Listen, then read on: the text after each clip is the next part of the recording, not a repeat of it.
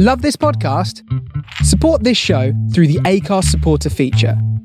It's up to you how much you give, and there's no regular commitment. Just hit the link in the show description to support now.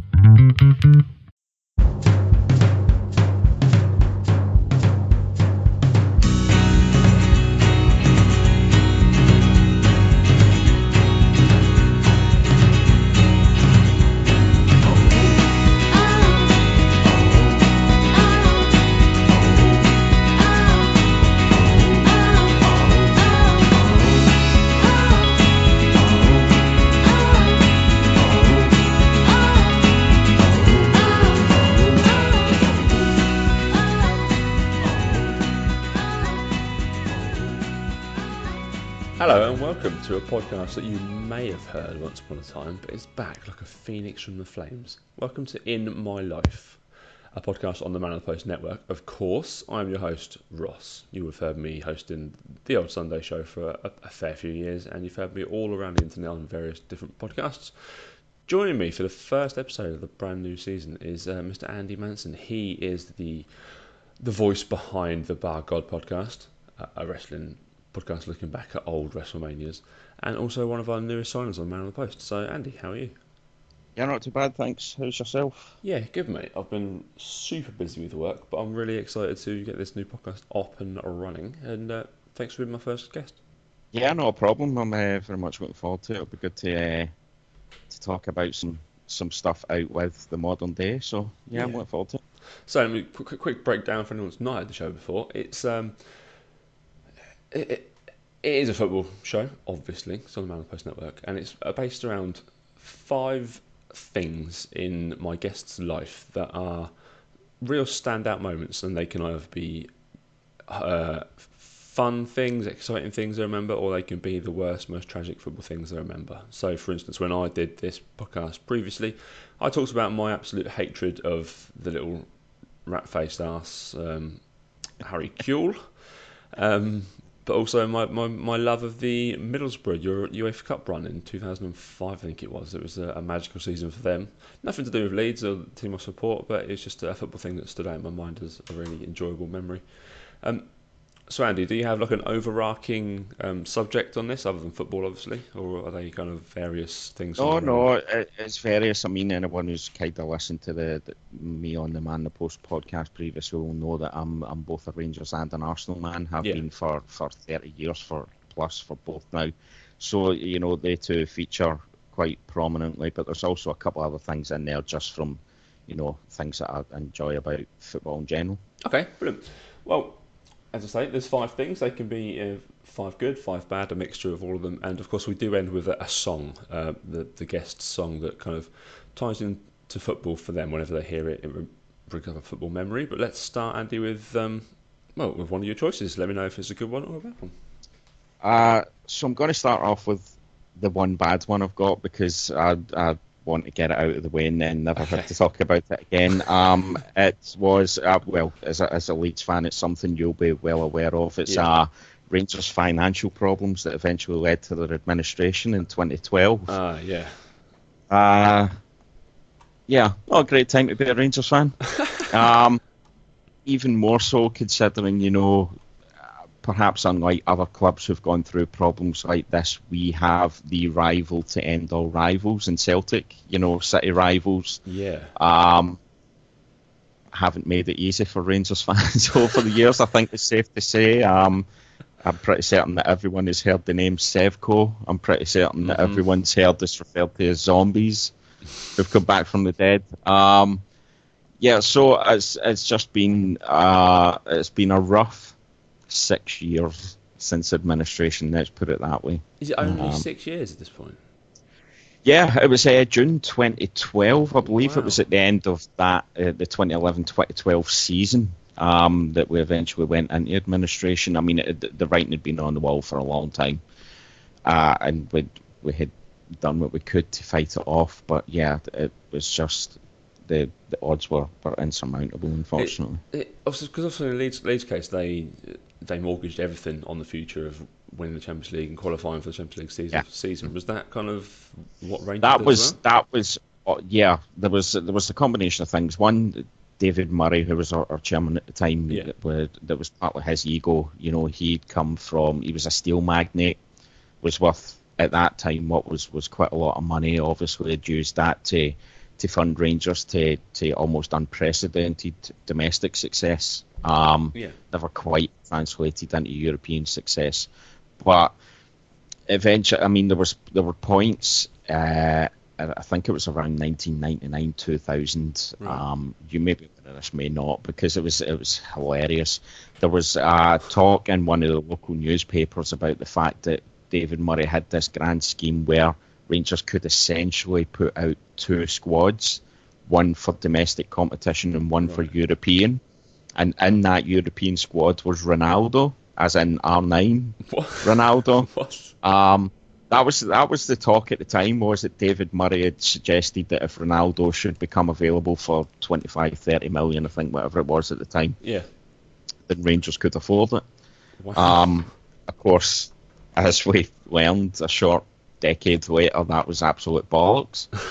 um, and it's it's it was an odd situation where Rangers spent a lot of money, won nine in a row, but there were several years in that where they didn't have to spend that kind of money to win domestically. right. Celtic were poor at that point. Uh, There was one, there was two seasons in the middle of that where our closest challengers were Motherwell. Oh, right. Um, it was an odd time for Scottish football. Let's put it that way. Yeah. Um, I'm reading in, in the 2003, 2000, oh, 2002, 2003 season. Um, Yeah. Murray had burdened Rangers with debts of around 52 million, and that's 0203. yeah, I mean, it- it- by I'm pretty certain by if not the following year, then the year after, those had ballooned up to over eighty.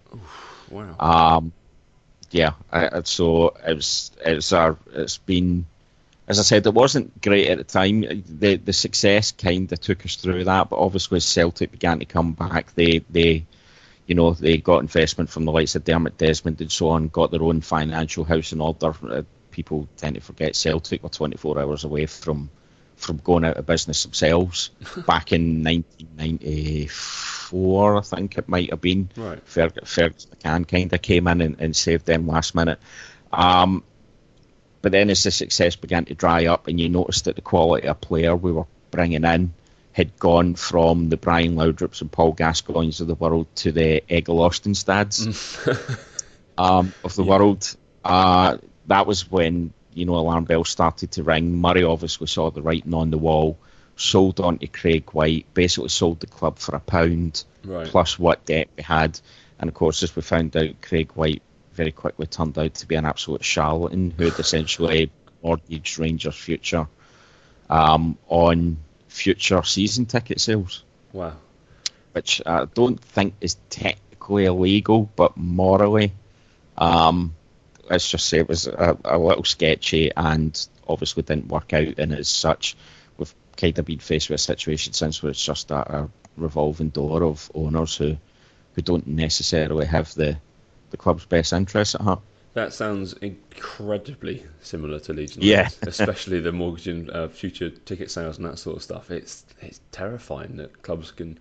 I mean, I, I, it kind of slipped my mind. This was only six years ago. I thought this was m- longer ago, but then the, the rise back up the leagues has been.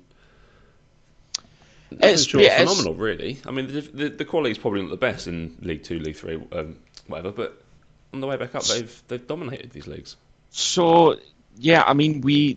The one thing I would say is that when we reached the championship, which is much like England at the, the league below Yeah. the Premier League, it took us two seasons to get out of that league, Yeah. which was partly. I mean, you could partly say it was down to the quality of players we had, but even by that point, you know, Rangers were still bringing in forty to forty-five thousand fans for every home game.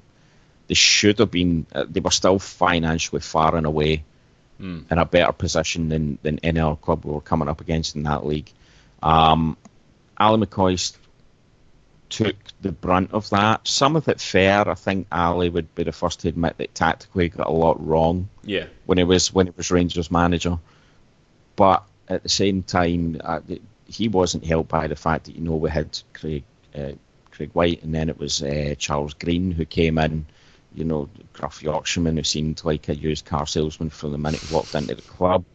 Uh, we eventually got Dave King in, who Dave King, to be fair, is a Rangers fan. However, Dave King, for anyone who's got any remote knowledge of this, is well aware of the fact that he's had real tax issues Right. in South Africa, um, where he was based, and unfortunately is now financially we seem okay, not outstanding. I do get the impression that another season without European football might might tip us over the edge again. Right. But he's he's kind of come in and he's started pandering to the lowest common denominator amongst Rangers fans again. You you might have seen uh, recently that we've released a third kit which is all orange. Wow, really? Oh, Yeah, yeah, I'm just looking it's- now. Yeah, wow. It's not the first time we did it in 2000, but then they could. I mean, we know why they brought out the orange kit in Yeah. 2000, but they could at least hide behind the fact that Dick Advocaat was the manager at that point, and we did have a fairly large Dutch contingent in the Yeah, dressing room. exactly. Yeah. But now, I mean, it's it's absolutely obvious what he's doing. He's got Rangers into real siege mentality mode. He said, you know, every week there's another quote about how he thinks the SFA are screw Rangers and so on, and it's it's still concerning times. I think we will be closer. I think as much as and I've had this conversation with Colin uh, actually about Steven Gerrard and whether he should have got the job Yeah. before he's he's fully kind of got his teeth in elsewhere. I think he'll attract players if nothing else. Um, I think he'll probably play decent foot, get the team playing decent football. But it's just yeah, it's been a really rough, rough few years to be a Rangers fan, and um, it, it feels like it could be a long time, if ever, before we get back to to kind of where we were late eighties through to to early two thousands. Yeah, there's there's a, a few clubs that have been kind of to this depth of the, myself and yourself we, we've witnessed, but it's it's happened to more and more clubs, and it is a, a, a shocking indictment on modern football and the people that are allowed to run clubs. But Yeah, I mean, this goes into. We could talk all, all day about the the wider uh, consequences of the money that's come into football. You know, anybody who's been on Twitter the last few days will see that the talk is the fact that Everton are buying Richarlison from Watford for 50 million quid. yeah, When 10 years ago, 50 million quid would get you Zinedine Zidane. yeah, it's it's insane, and it's it it's leaving more and more clubs vulnerable to this kind of thing because they're having to spend money they don't have just to compete, yeah, or just actually just to tread water, not even compete at this point. And um, I for one can't wait for the bubble to burst on all of this, which it inevitably has to at some point. yeah. Because if if fees keep going up like this, how long are we away from a billion dollar player? It's um It's insane. it's insane. Yeah. Ronaldo at 33 years old has been sold for that much money. That's uh, it's mad. It's mad. It's maddening as well. But anyway, that's the that's the negative you said. Let's get on to some positives then. What's your first positive? Uh, so I'll stick with Rangers for this, and it's uh, it's been European nights for Rangers, uh, which admittedly hasn't been for a few years now. But um, I have some really, really fond memories of uh, Rangers European nights in the 90s and the 2000s. Mhm. Um, hopefully, we might get some of those back sooner rather than later. Maybe this season, maybe not. But yeah, there's been even in amongst the periods of domestic dominance that we had, or points where we haven't been doing well domestically, the fact that Rangers have always kind of been able to look back on some of those big European nights. Uh, I know you're going to kill me for bringing this one up. The Battle of Britain in 1992, you know, Yeah, being no, able to yeah. being able to beat the champions of Leeds, uh, champ, champions of England, sorry, Mm. uh, over two legs at a time when, as as we all know, you know, the opinion of Scottish football was starting to change from what it had been in the 80s, where you could look at teams and say that those Scottish teams are actually really good. You know, they were making the Yeah. later stages of tournaments regularly. The 90s, it was starting to kind of get that view of, oh, it's a bit of a Mickey Mouse league. Mm. Leeds, will, Leeds will hammer Rangers across these two legs. And the fact that we were able to to almost comfortably in the end up kind of come through that was was a was a big moment uh, for me personally. That was you know I was uh, 14, 15 at the time when it was really starting to kind of get a, a real love of the game. Yeah. Um, and then kind of fast forwarding on to the. In fact, that was the year we almost reached the. We were one goal away from reaching what was the first uh, Champions League final. Oh wow. Where you know if we'd been able to score one more against Marseille at the Velodrome, uh, it would have been us playing AC Milan rather than Marseille, which is which is an insane sentence to yeah. say. Um, I remember that. Bat- I was, I was, I think I was eight for the Battle of Britain, and it, Yeah. it was kind of my first real. Because obviously I was aware of the Leeds were in the league the season before. And my dad was massively mm-hmm. excited and thinking, look, European football. We're playing. We're going to play teams from outside of our league. We're going to play these other teams. And yeah, when you, I remember the build up to the Rangers game, and obviously Leeds had always had a strong Scottish contingent in our squad and around Yeah. the club. And obviously their captain at the time was Gary McAllister and Gordon Strachan. They were the two main midfielders, and I remember that game. It was just, it was massive. It felt like a huge game to me. yeah. That's the thing. Back then, it absolutely was. Back then, that wasn't just Scotland and England that were paying attention to that. That was that was kind of European Hmm. football was paying attention to that.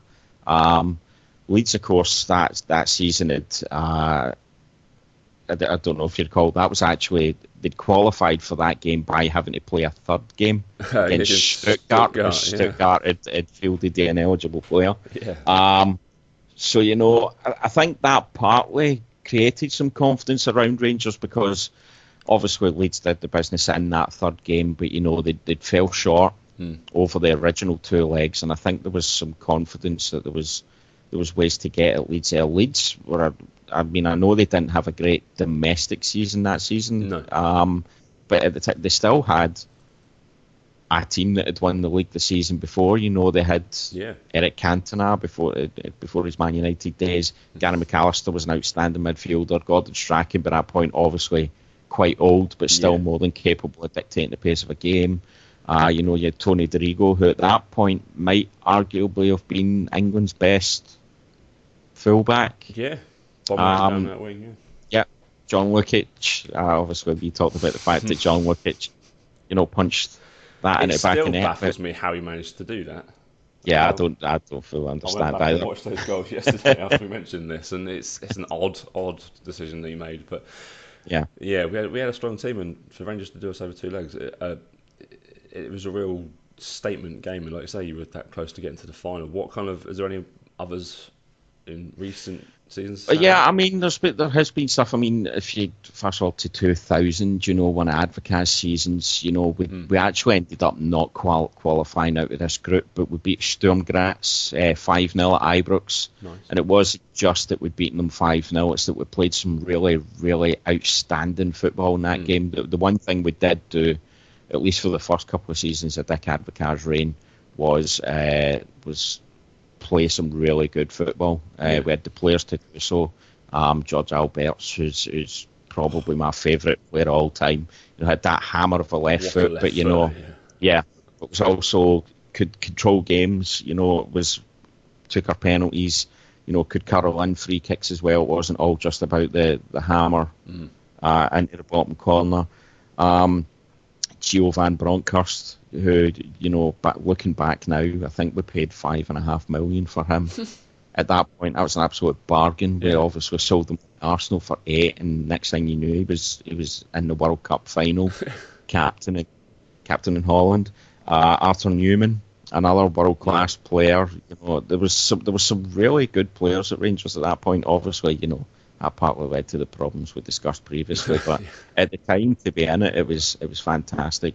And then obviously the the, the kind of major one uh, over the last kind of 15, 20 years was the run to the UEFA Cup final in 2008.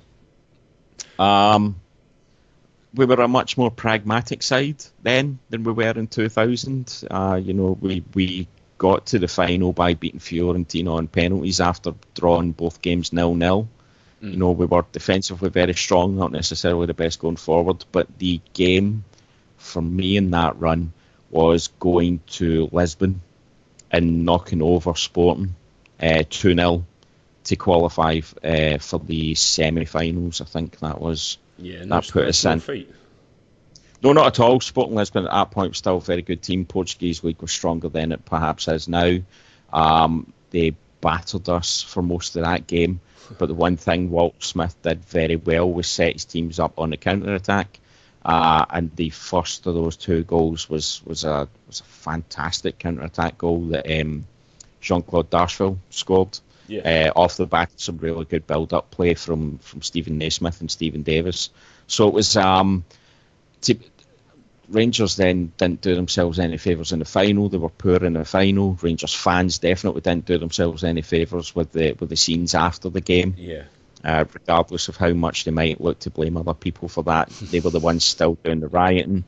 Um, There's 200,000 of them as well, apparently, there in yeah, Manchester. yeah, uh, absolutely insane. But again, just shows how strong a support Yeah.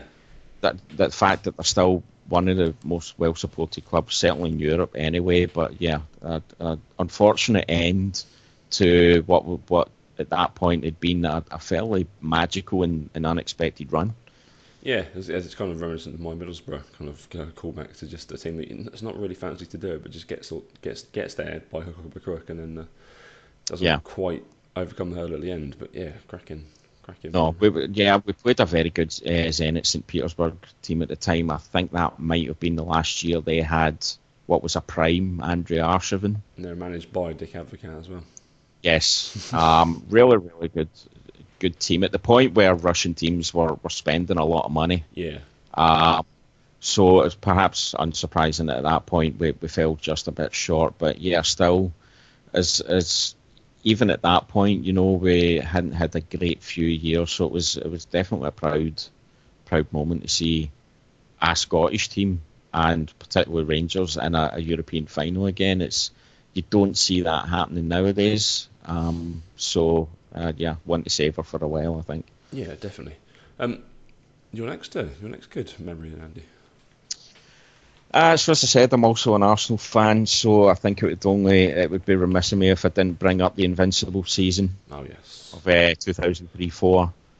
Uh, yeah, that's the thing. I mean, everybody talks about the fact that Arsenal went undefeated that season, and obviously, look in the history books, that's what people pay attention to. Uh, going undefeated in a, a hugely competitive league, but it's the way they did it Mm. More than anything else. I mean, don't get me wrong, there was quite a few draws in there. I think it was something like 25 wins, 13 draws uh, over the course of the season. Yeah. So, you know, it's not like every game we, it's not like Arsenal romped to to every win, but when they did, when they were on form, they were probably the most irresistible team. The only team you could really compare to recently is the the kind of Pep Man City team Yeah. last season.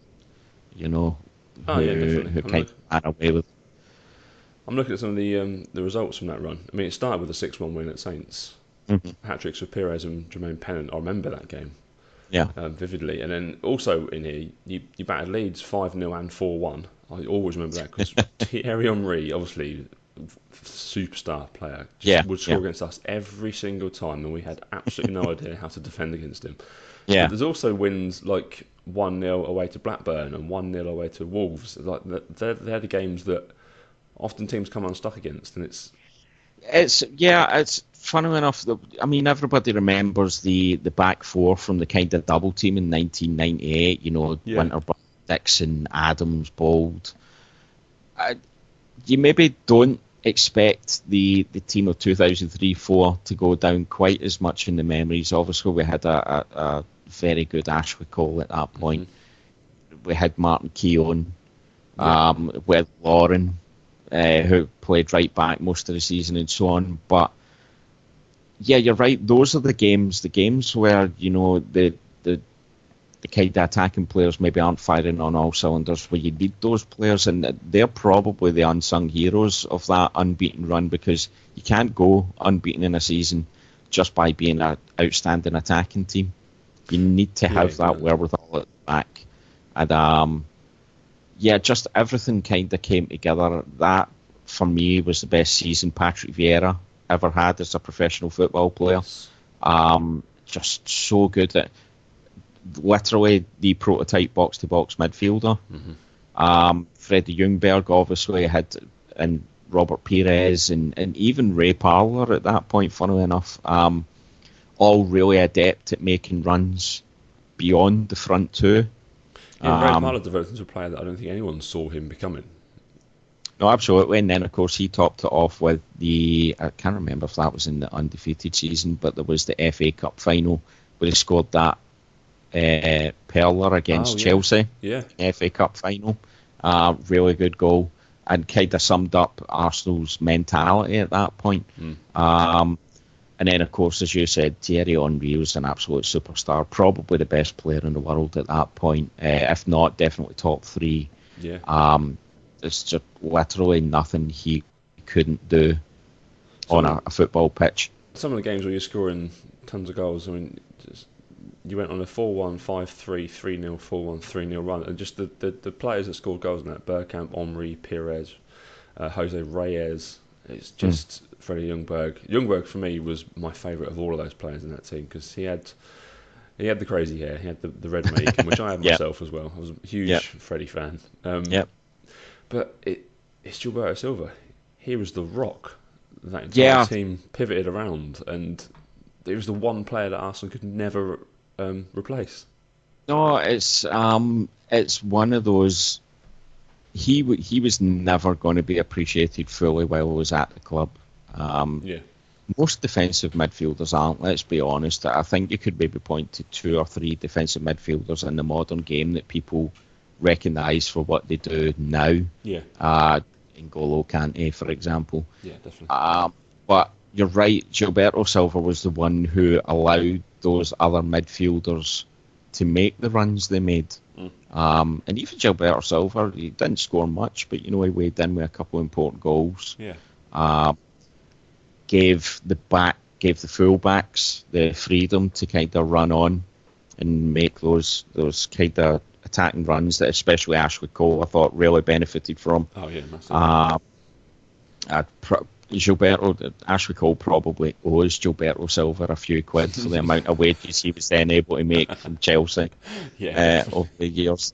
Um, but yeah, just a really, I mean, not even just a great time to be an Arsenal fan, just a great time to be a football fan, I think, because if you were, unless you were a Spurs fan or a Man United fan, uh, you know, as a footballing neutral, you knew that when you were watching Arsenal on Match of the Day or on Sky Sports or whatever, there was a fair chance you were going to see at least some really good football. it was, um, counter-attacking perfection a lot of the time. Yeah, absolutely. Um, funnily enough, I actually think that was something Wenger learned from uh, Alex Ferguson. yeah, Because if you remember right, those first few years Wenger was there, yes, they did stop uh, United on a couple of occasions for winning the league, but I could point to numerous goals of Arsenal just being absolutely destroyed on the break yeah. by Manchester United, and that was something Wenger definitely adopted for a for a few years. Oh yeah, They the quick so- ball out to the wing and then just a diagonal ball through to Henry. That's kind of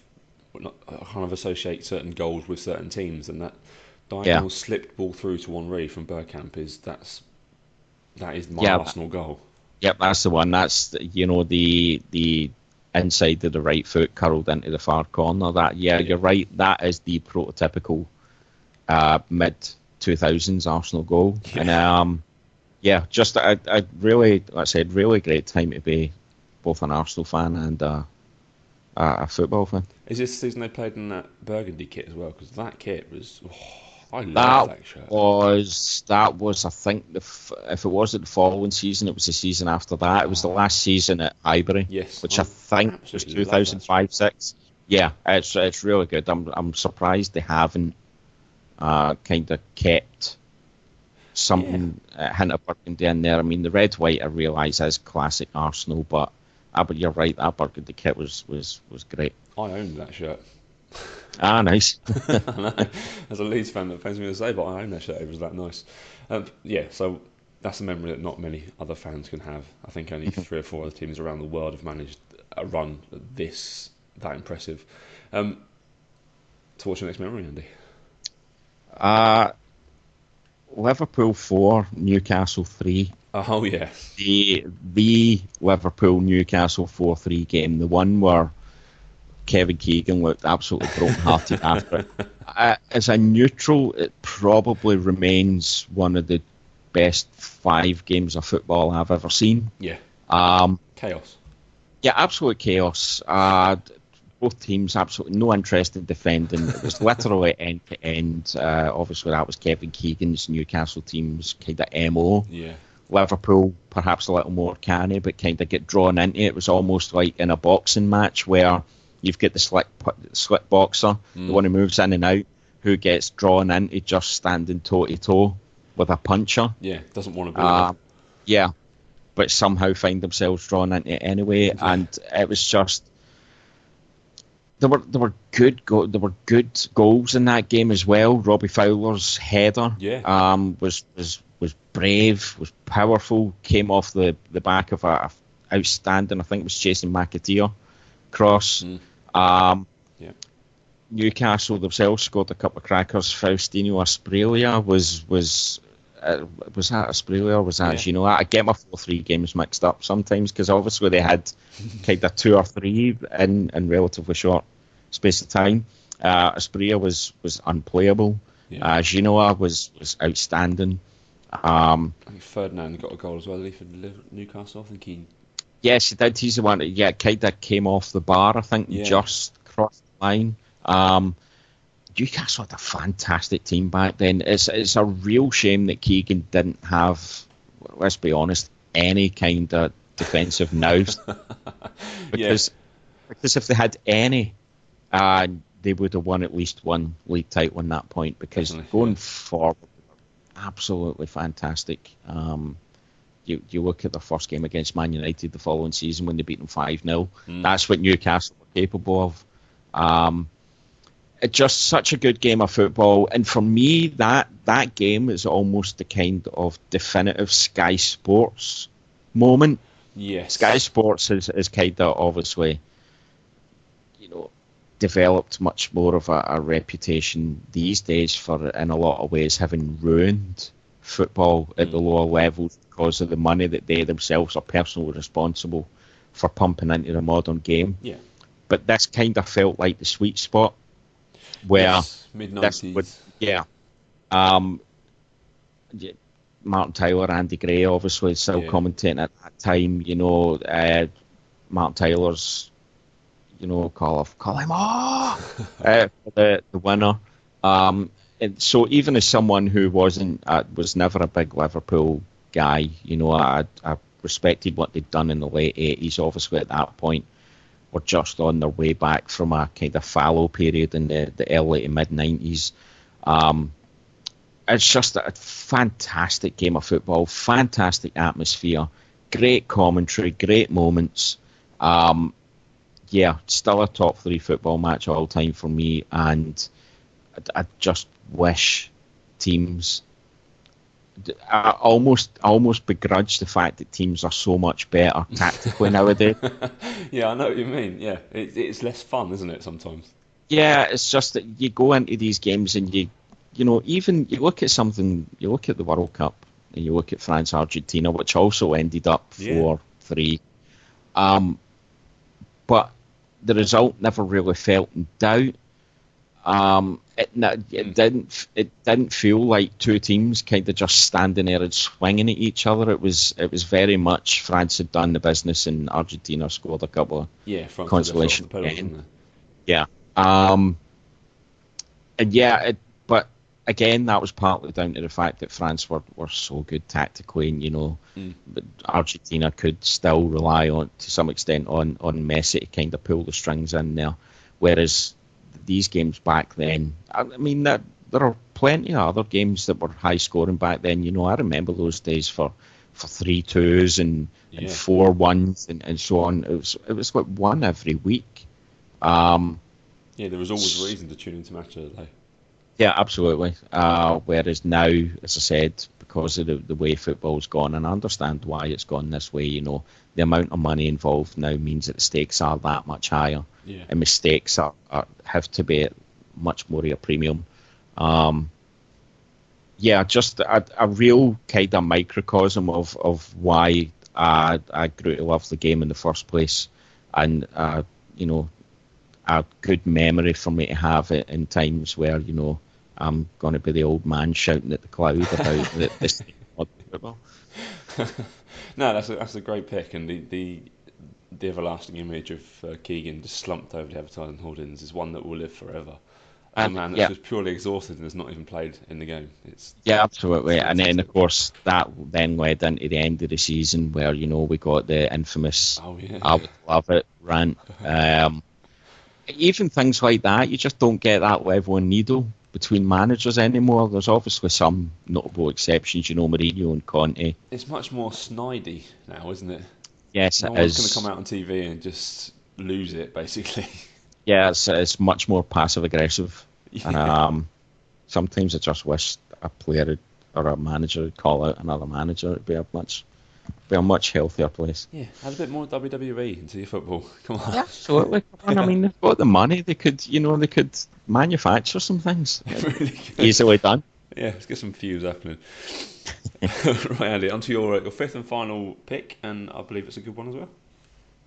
Yeah, um, I must admit, this is perhaps me being a little bit of a hostage at the moment, um, but I am picking the 2018 World Cup Right. um, because for me, and I've seen, I've seen, well, sorry, I've now seen uh, World Cups since what 1982. 1986 is the first one I can kind of properly remember. Yeah. 2018, in the light of day, is probably the the best World Cup uh, I've seen. Uh, and I just I think there was so there was so much going on at play there. There was there was teams, fancy teams get going out early. There was a ton of last minute goals. Yeah. Uh, there was some really good football in there. You know, we had some real breakout performances. Obviously, with Kylian Mbappe. People were aware of him beforehand. Hmm. Everyone is talking about that boy now. Yeah. Um, and also, I think it's easy to malign social media nowadays, quite rightly so. It's been used for so many awful, terrible things. Yeah. But when when you get a really good event like this, something everyone's enjoying, and I must admit, you know, England reaching the semi-finals did play a big part in that. It, it felt good to be part of a group who really enjoyed something again. It's Mm. been in it's been in short supply over the last four or five years in particular, and um, Yeah, no, I think It's- it's spot on there, definitely. Especially on social Yeah. media, it's uh, it can be a horrible place to be sometimes. And this kind of, it, even if you don't support England, and obviously you don't, and a lot of people, especially in our little group, don't don't like the England team. yeah, It's it, it's it rekindled my love of football this this World Cup because towards the end of last season, I was I was done with football. I was like, this is it.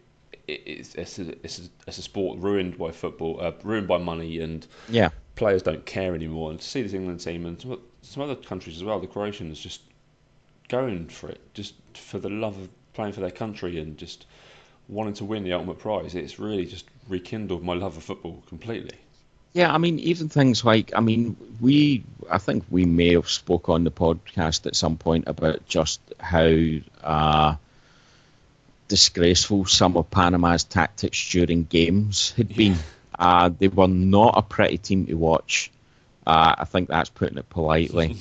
Yet at the same time, when they scored against England, their first ever goal in their first ever World Cup, and the reaction of their fans, even though at that point they were 6 0 down, for me, that kind of sums up the the joy that still exists Yeah. around international football. That was Panama never came to this expecting to win the World Cup. Panama probably didn't come to this expecting to win a game. No. So they were going to savour every single positive moment they could get out of that. Yeah. And it's still there's there's just so many good stories come out of World Cups, and as you said, the fact that it's not about the money at that point. No, these players obviously the players are getting paid to be there, and the story came out about Mbappe uh, giving his, his his game checks to the a, a charity or something. Um, Yeah, yeah, it's something that's happened for years with the England team, but it's, they've never mentioned it. It's just something that they do, and I'm sure other countries do this as well. It's it's you don't play for your country to get paid to play for your country. You do it for that should be your ultimate aim. And yeah, I mean, c- compared to what you're earning for a season at you know the Man Cities and yeah. the the Liverpools and so on in the world, you know that that, that international fees chicken feed. Yeah, exactly. It's nothing. You can afford to give it away, and it just it gives you a, a good a good uh, public image of yourself. But yeah, this World yeah. Cup, going into it, there was obviously the fears it's, it's being held in Russia. There's yeah not a country that's in the greatest state currently, but yeah, I, that didn't come into my mind once during this tournament that they're in Russia and what everything that goes with that. No, I mean Russia is is a country that's going through. I, I don't even know if I want to say some amount of turmoil because it seems like the people are solidly behind the mm. leader or so on. But from the outside looking in, you can see the issues that Russia's got. Yes. But you're right. But then you could say the same about any international tournament nowadays. You could look back at Brazil, where yeah. you know those stadiums were barely finished. Yeah. Uh, those stadiums are now sitting there unused. You know, it's not a surprise to say that you know South American uh, governments that are involved in some amount of corruption and so on. If you can look at the finals of Euro 2020 coming up that are going to be held in England, yeah, and you look at the state that that Great Britain's currently in, yeah. But football does kind of whether this is a good thing or a bad thing. I know there's going to be a lot of people out there thinking that, that football shouldn't distract you from those things, but I think particularly nowadays, we all need some kind of positivity yes. to cling on to. And for me, the World Cup at the moment, despite of FIFA's own uh, troubles, particularly over the last few years, still are able to produce good tournaments uh, that that give people something to, to distract them, if nothing else, for a for a month. But it, again, this one helped. It was just a really good tournament. Um, a lot of good teams in it. I think some teams were much better than we expected them to be. Mm-hmm. Some teams were definitely worse than we expected them to be. Again. I think for me, probably looking back at this now, the overriding moment of this World Cup is Germany not just going out after losing 2 0 to South Korea, but going out because of a VAR decision. Yeah. A correct VAR decision, as it turns out, and that kind of defined a lot of the World Cup VAR and whether it had a place in the game and so on. So, yeah, I, again, I appreciate that. Maybe this is maybe just the bias of, of recency that's involved here. You know, the fact that it is just finished, but it was it was good to be able to have a good football tournament to talk about with a lot of people who, who felt the same way. Definitely, yeah. I mean, you look back to the Brazil World Cup, and one or two moments aside, it's kind of a forgettable World Cup. And in 2010 in South Africa, the the good the the the, the, the foray about it being in Africa was massive, but really, there's not many moments from that one that stand out either. And then you, you you're going back quite a few years to I don't know, maybe the Korea Japan one for the last time there was a. So, yeah, I mean, Korea Japan's in my top three all time, and I appreciate that itself comes with some caveats because obviously, I mean, that there are some fairly obvious signs of corruption there yeah. to, to get South Korea to the stage they got. yeah. However, the host nation going far into a tournament does make a difference. Yes. And the fact that they were able to reach that stage meant that also much more favourable conditions than perhaps the last couple of World Cups mm, yeah. Uh, had been. Brazil, you're right. I think overall probably isn't a great tournament. I think that one's bolstered by you know Brazil capitulating in quite the yeah the manner they did. 2010, I agree. I think the fact that it was held in Africa is a huge milestone, but the Vuvuzela constantly oh, droning, the fact yeah, the fact that we got the unfortunately uh, kind of dull Spain, I realised that mm. you know they'd taken Tiki Taka to its uh, unfortunate uh, conclusion at that point, but it was just pass the ball around until you anaesthetize the other team. Yeah. Um, not a fantastic tournament. 2018 felt, I mean, obviously, you know, average was about 2.6, 2.7 goals a game. Yeah that's all it's going to make for a good tournament. Oh, definitely. Yeah. Russia made the later stages of the tournament again. But regardless of your thoughts on Russia, the host the host team getting far is a good thing, um, and just a lot of good individual performances. Ronaldo's hat trick against Spain, and Mbappe's performance against Argentina. Um, just some really, really good moments that I think will probably stand the test of time. Yeah, definitely. This will this will obviously the, the recency bias is there because it, it is so recent, so only just finished. But it's mm-hmm. also I think it will stand the test of time. For me, USA '94 was always my top tournament, and I think that's because that was my first World Cup, and it yeah. turns out it's such a bright and colourful World Cup because it's in America. Yeah. But I, I, don't know. In terms of quality, I can't remember it being that good. This one, the, the teams that were there, and the teams that made it to the final four, and uh, teams that didn't make it to the final four, I like you mentioned the Germany game uh, against South Korea. I thought after the Sweden game, I thought, oh, here we go. Germany are just going to put it all together, and yeah. it'll be mm-hmm. the procession of usual German football. But mm-hmm. to see them go out to a small country and then the Croatia stories get to the final after going through extra time and all the knockout games and Belgium and their golden generation and the Croatian golden generation and, and the the emergence of Mbappe and players like that for France, it's it it's good. I think it's good for world football that we've had a good World Cup because after a few downers, it's it's good that the World Cup is the best thing about football because that's what it should be. It's the World Cup. Yeah, absolutely. And as you say, it's about wider than just international tournaments at this point as well. You said yourself, believe me, as a Rangers and Arsenal fan who's been through a tough few years, I, I've also spent large parts of the last four or five years falling completely out of love yeah. with football. Um, but this this has me heading into the new season with with some level of optimism. Now, mm. I'm sure by the end of this season, I might be exactly right back at square one again. But if anything, that just again confirms how good a World Cup this has been. Yeah. Because, in spite of the fact that I know there's a fair chance I'm going to reach the end of this season feeling the same way about football, the fact that I'm going into it with some kind of um, uh, optimism and positivity is is again, just a sign that this has been a, a really good World Cup. Yeah, definitely.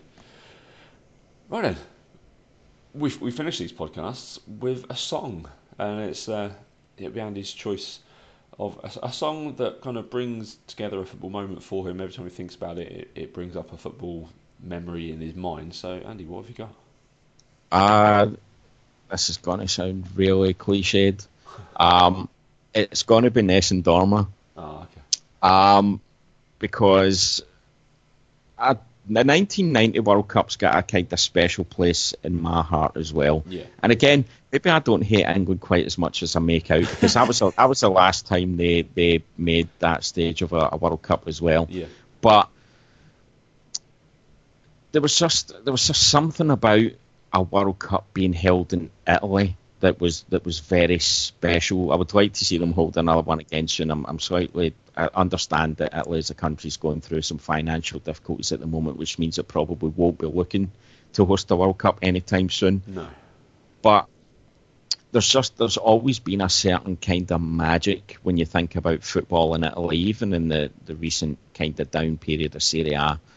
Um, and my overriding memory of the 1990 World Cup is always going to be Toto Schillaci mm-hmm.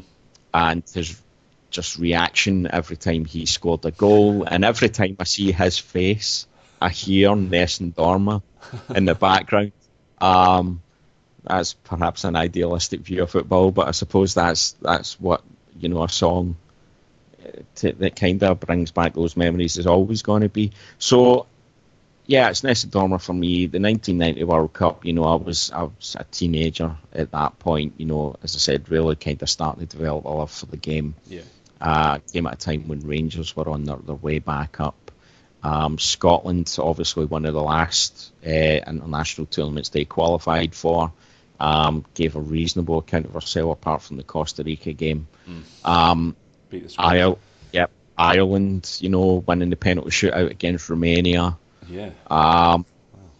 Baggio kind of coming to the fore as a as a prominent player in the world game. Uh, the Cameroon player absolutely having Claudio Caniggia. um, still hilarious to me. The fact that that player loses his shoe um, is is incredible. Um, And then even even some of the England moments, you know, David Platt's face when he scores the, the volley against Belgium. yeah, look of pure shock. Uh, Roger Milla, you know, his dance routine, if it, coming to the fore when no one had heard of that, heard of him at all. Yeah. Um, yeah, it's just that 1990s actually, are, you might look at it and say not a huge amount of goals, a lot of goals in that, a lot of games in that were kind of decided 1 0 and so on, but there was Yeah. a lot of good football, great atmosphere, and all it just came together. And yeah, the, so that was all kind of topped off by Nessun Dorma for me. So yeah, that is my my song. There you go. That's what we'll go out on then. Thank you very much, Andy. Yeah, no problem. Enjoyed that.